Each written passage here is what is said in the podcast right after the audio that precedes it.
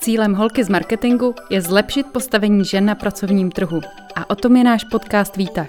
Z expertů vytáhneme to nejlepší, abyste si mohli přivolat výtah třeba až do vedení firmy anebo na pódium konference.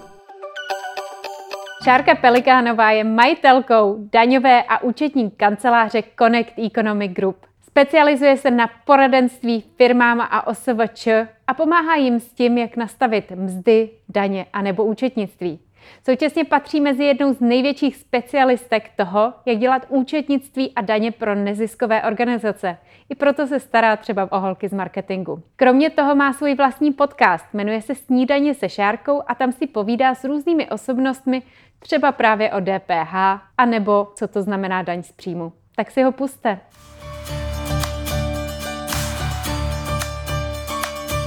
Mluvila jsi o tom, že daně a účetnictví jsou velmi důležité. Myslím, že nemůžu nesouhlasit, ale spousta z nás je na volné noze. Jak se liší daně a účetnictví, když to za tebe neodmakává ta firma? No, ona teoreticky to nevždycky musí za tebe odmakávat nějaká firma. Pokud se bavíme o tom SROčku, můžeš si dělat účetnictví a daně sama. Každopádně je tam trošilinku rozdíl takové té procesní stránce, ale v čem je určitě velký rozdíl, když se podíváme hlavně na to jako daňové hledisko, tak OSVČ za všechno ručí sám. Je to fyzická osoba, podnikající, není to ta právnická osoba. No a když něco udělám špatně, něco zanedbám, někde něco udělám a, a podobně, tak za to nesu plnou odpovědnost. V tom se to hodně liší, bych řekla, oproti právě těm firmám, kdy to za tebe neodmaká ta firma. Právě proto je hrozně důležité, aby ti OSVČ znali alespoň ty základy, které se jich týkají. A úplně tím nejzákladnějším základem je daň z příjmu, to, co platíme vždycky jednou za rok tak tam, eh, co se týče OSVČ, tak myslím si, že český stát nabízí opravdu mnoho, neřekla bych ani benefitů, ale takových výjimek anebo možností, že si můžeš něco odečíst od těch daní a podobně. Třeba i můj přítel Polák, tak eh, chtěl hrozně začít podnikat tady v Praze, protože když se dozvěděl, jak my tady zdaňujeme příjmy na konci roku, jako ti freelancři, mm-hmm. no tak řekl, tak to okamžitě chci jít do, do Prahy podnikat. Takže není to tak špatné, máme jako OSVČ určitě mnoho výhod, ale nezapomenout, že prostě za všechno ručím a že by to mělo být všechno v pořádku. Můžeš mi provést těmi základními termíny pro OSVČ a současně základními povinnostmi? Tak termíny pro OSVČ z hlediska účetnictví, když se podíváme, tak určitě jsou důležité termíny příjmy a výdaje, protože to je něco, co potřebuju jako podnikatel, jako OSVČ evidovat. Mám nějaké příjmy, vystavuju nějaké doklady, třeba na základě kterých ty příjmy i dosahuju. Ale co je ještě důležitější než ten vystavený doklad, je to, co mi skutečně přistane na účtu, anebo inkasu v hotovosti. To je to, co potřebuje ten OSVČ znát, protože se nezdaňuje to, co vyfakturu, ale to, co skutečně inkasuju.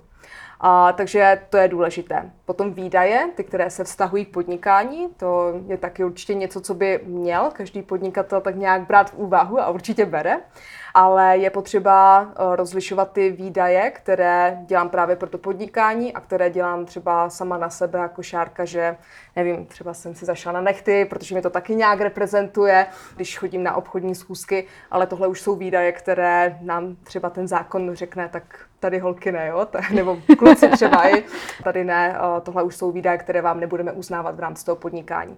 Takže to je z hlediska toho účetnictví takové to, co je potřeba si trošku uvědomit, že tam jsou opravdu ty příjmy a že tam jsou ty výdaje.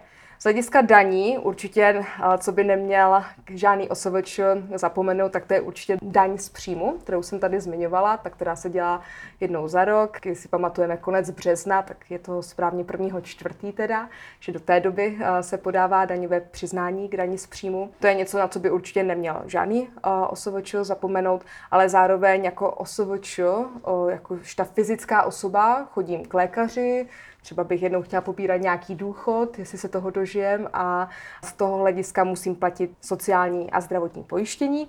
No a mám povinnost předat přehled uh, vlastně toho, kolik jsem zaplatila na tom sociálním uh, a na tom zdravotním pojištění a tohle to jsou takové ty úplně základní starosti, které má.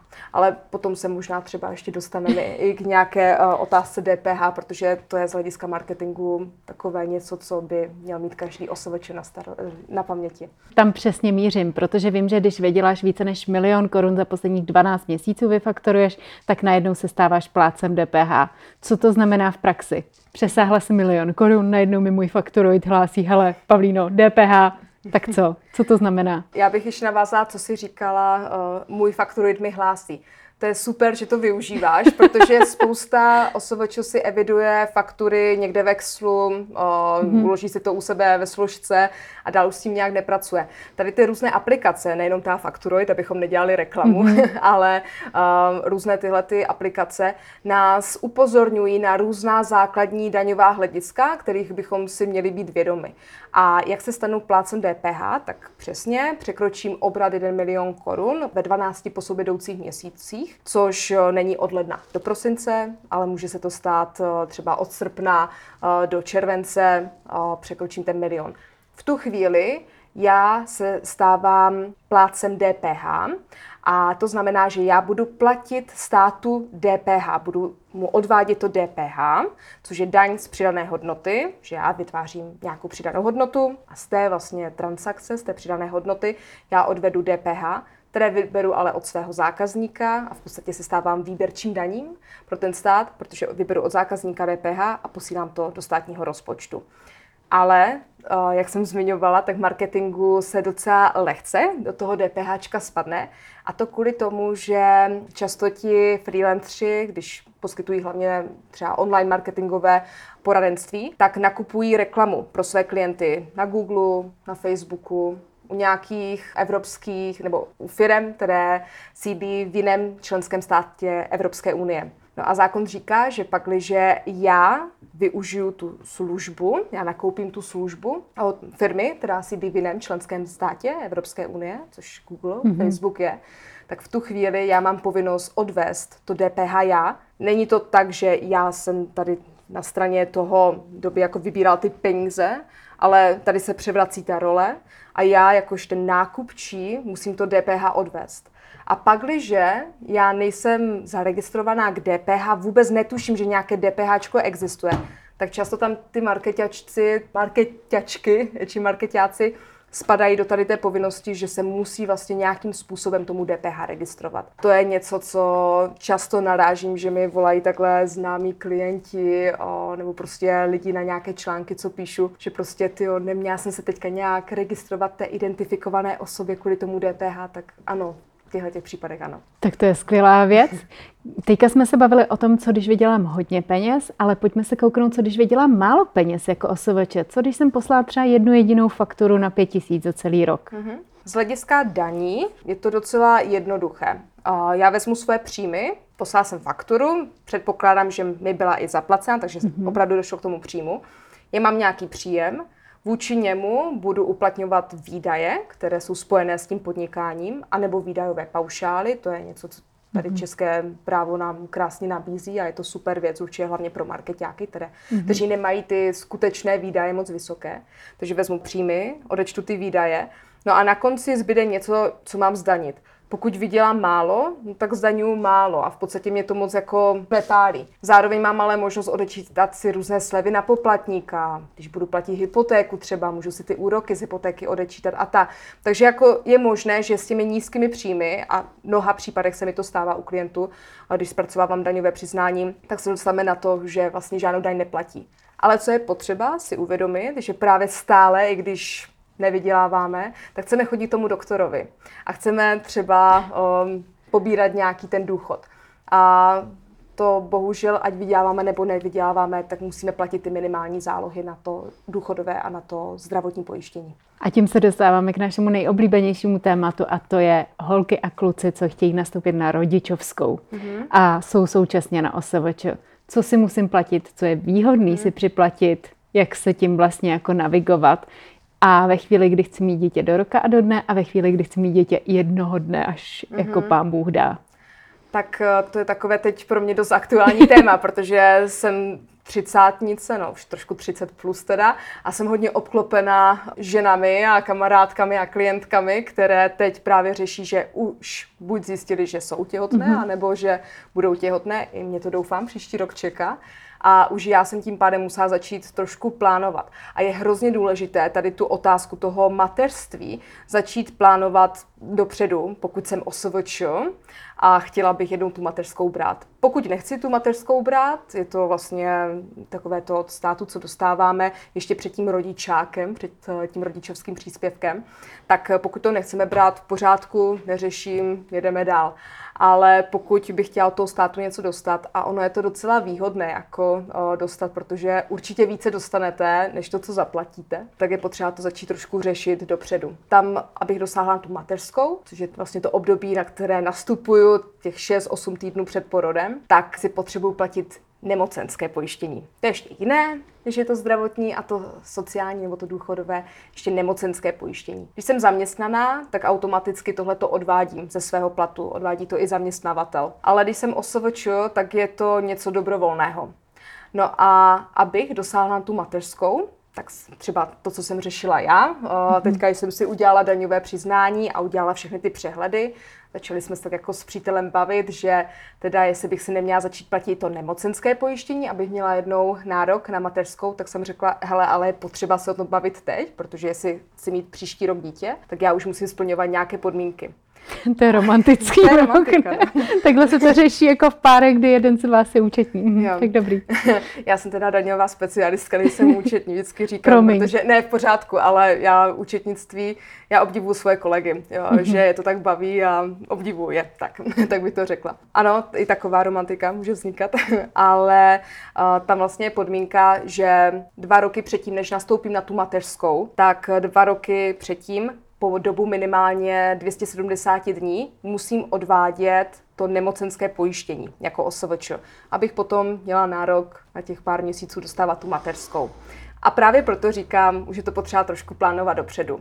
Jestliže já vím, že bych příští rok chtěla mít příško nejenom z covidu, ale i z něčeho jiného, tak tento rok je v podstatě pro mě takový jako poslední, kdy je potřeba začít si platit. Ale to jsou tak malé částky, že já platím 183 korun, teda, jestli to není nic tajného. ne, určitě ne. Jak si vypočítám tuhle částku, nebo je to fixní 183 korun, které jsem tady slyšela v našem ne, ne. povídání? Ne, uh, rozhodně to není fixní. Odvíjí se to od toho, jaké mám příjmy a jaké mám výdaje tom předchozím roce. To znamená třeba já, když jsem si teďka dělala daňové přiznání za rok 2020, tak mi tam vyšly nějaké příjmy, nějaké výdaje a z toho se mi vypočítl základ, ze kterého zase mě se odvozuje, jaký teda budu platit, jaké budu platit to pojištění. Takže tím, že jsem měla nízké příjmy jako OSVČ, tak budu platit 183 korun. Ale taky ta mateřská tomu bude odpovídat. Myslím si, že to se bude třeba pohybovat v rámci 6 tisíc, jo, potom. Mm-hmm. Ale když bych měla vyšší příjmy jako OSVČ, což um, tak může být. Třeba holky, které vyloženě jenom fungují jako OSVČ, ty budou mít trošku vyšší, jak ty odvody na to nemocenské pojištění, tak ale samozřejmě potom i tu mateřskou.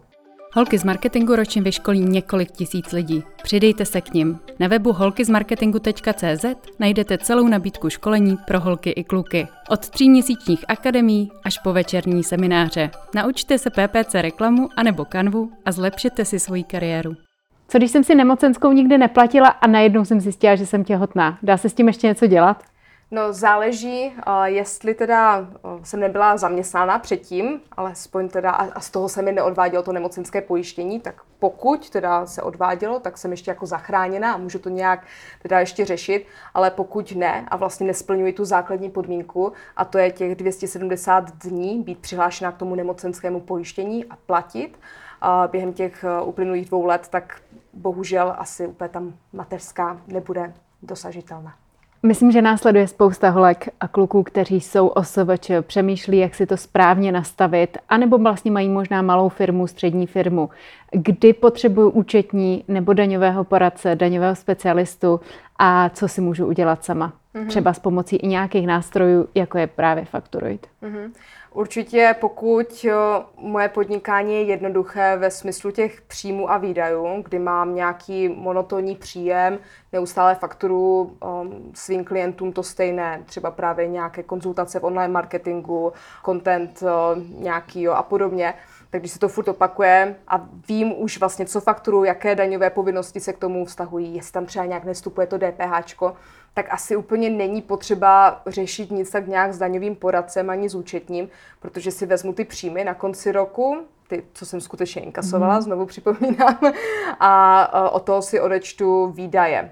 Ty výdaje, jak už tady bylo zmíněno, buď ty skutečné, které se stahují k mému podnikání, anebo nějaký výdajový paušal, který může být většinou toho marketingu 60% z těch příjmů, který dosahuju. To znamená, vydělám milion v tom roce, tak až 60% z toho milionu můžu vlastně odečíst jako své výdaje. No a na to není potřeba úplně nějaké účetní, tohle to je jednoduchá matematika. Pokud ani tohle člověk nezvládá, tak bych se asi už obrátila na odborníka, ale tohle to je jednoduchá matematika. Potom vložit to do toho daňového přiznání. Jasně, dneska na internetu najdeme spoustu informací, takže není to až tak náročné asi to daňové přiznání zpracovat a ty následné přehledy. Pak, když tam už ale vstupují takové o, různé jako jiné druhy příjmu, právě třeba obchody se zahraničím, uplatňují skutečné výdaje a nejsem si jistá, jestli ten výdaj vlastně můžu brát jako ten takzvaně daňově uznatelný, mm-hmm. že si ho můžu odečíst od těch daní. Mám právě ty různé úroky z hypotéky, daruju něco, nejsem si jistá, jak s tímhle pracovat, jestli to taky zase můžu odečíst daní. Jakmile to začne být trošku komplikovanější, nebo se mi tam třeba mísí OSVČ plus nějaké zaměstnání. Tak nebo chvíli... DPP, DPČ. Přesně tak. Um, zaměstnáním se právě myslí tady ty různé dohody. Jakmile tam je nějaká kombinace něčeho, tak um, když si nejsem jistá, tak se asi obrátím v tu chvíli na odborníka. Ale jak říkám, takové ty úplné základy, to je člověk OSVČ, kluk či holka schopný si to zvládnout sám. Kde se můžu věci dozvídat? Já vím, že jako pravděpodobně si tady pustím náš rozhovor, ale kde můžu pokračovat ještě dál? Takže internet je určitě uh, dobrým zdrojem, ale je potřeba si dávat pozor na to, jak staré informace a od koho vlastně získávám.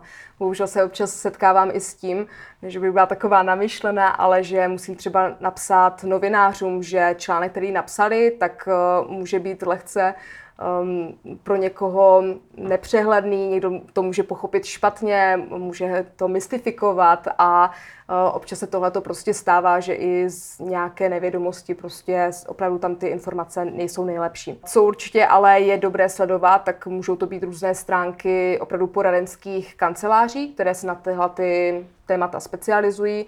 Eh, my třeba taky píšeme ty články, ale je tady určitě spousta dalších odborných kanceláří, které tohle to dělají a tam už samozřejmě my si nedovolíme napsat nějakou hloupost a vždycky opravdu informujeme o těch nejaktuálnějších a nejpravdivějších věcech. Rozhodně už ale taky mm, je možné se přihlásit na různé semináře. Je toho čím dál tím víc. Já si pamatuju, když jsem začala před třemi lety se svými základy účetnictví a daní, tak jsem byla jediná v republice. Dneska už v podstatě něco takového dál vzniká, jsem za to moc ráda, Uh, takže určitě semináře, webináře, uh, podcasty. Um, tady dělám takovou reklamu malou, ale... já vím, já mám ráda tvůj podcast. Byla jsem v něm taky. ano, tak vlastně i ty podcasty už dneska vznikají, takže rozhodně jsou možnosti, jak se ty informace dozvídat. A nebo teď mě napadlo, že zítra jdu třeba, jsem pozvaná hospodářskou komorou na nějaké networkingové setkání, kde budu 20 minut povídat právě na téma, jak vyvádět legálně peníze z, z SROčka, prostě směrem k sobě. Tak určitě i tyhle ty networkingové akce často mají různé přednášky s odborníky, takže hmm. doporučuji i to. Ale rozhodně aspoň něco teda, aspoň někde ty informace získávat je potřeba. Skvělý. Když už jsme zmínili ty nástroje, pojďme se kouknout na to, co jsou základní nástroje pro OSVČ nebo i třeba pro malé firmy, co mohou využít. Zmínili jsme Fakturoid jako něco, v čem si můžete eh, držet faktury. Co ještě se dá hmm. využít? Tak úplně nejčastější, když si to vezmu i na klientech, tak eh, nejčastěji se využívá buď Fakturoid, anebo i doklad. Jsou to mhm. podle mě Možná by se vlastníci, možná nebo tvůrci na mě rozlobili, ale jsou to velmi podobné nástroje, které jsou šikovné. Jsme schopni v nich jak vytvářet, tak i evidovat ty mm-hmm. své příjmy, případně i výdaje. Upozorňuje nás to na nějaké základní takové daňové povinnosti a podobně.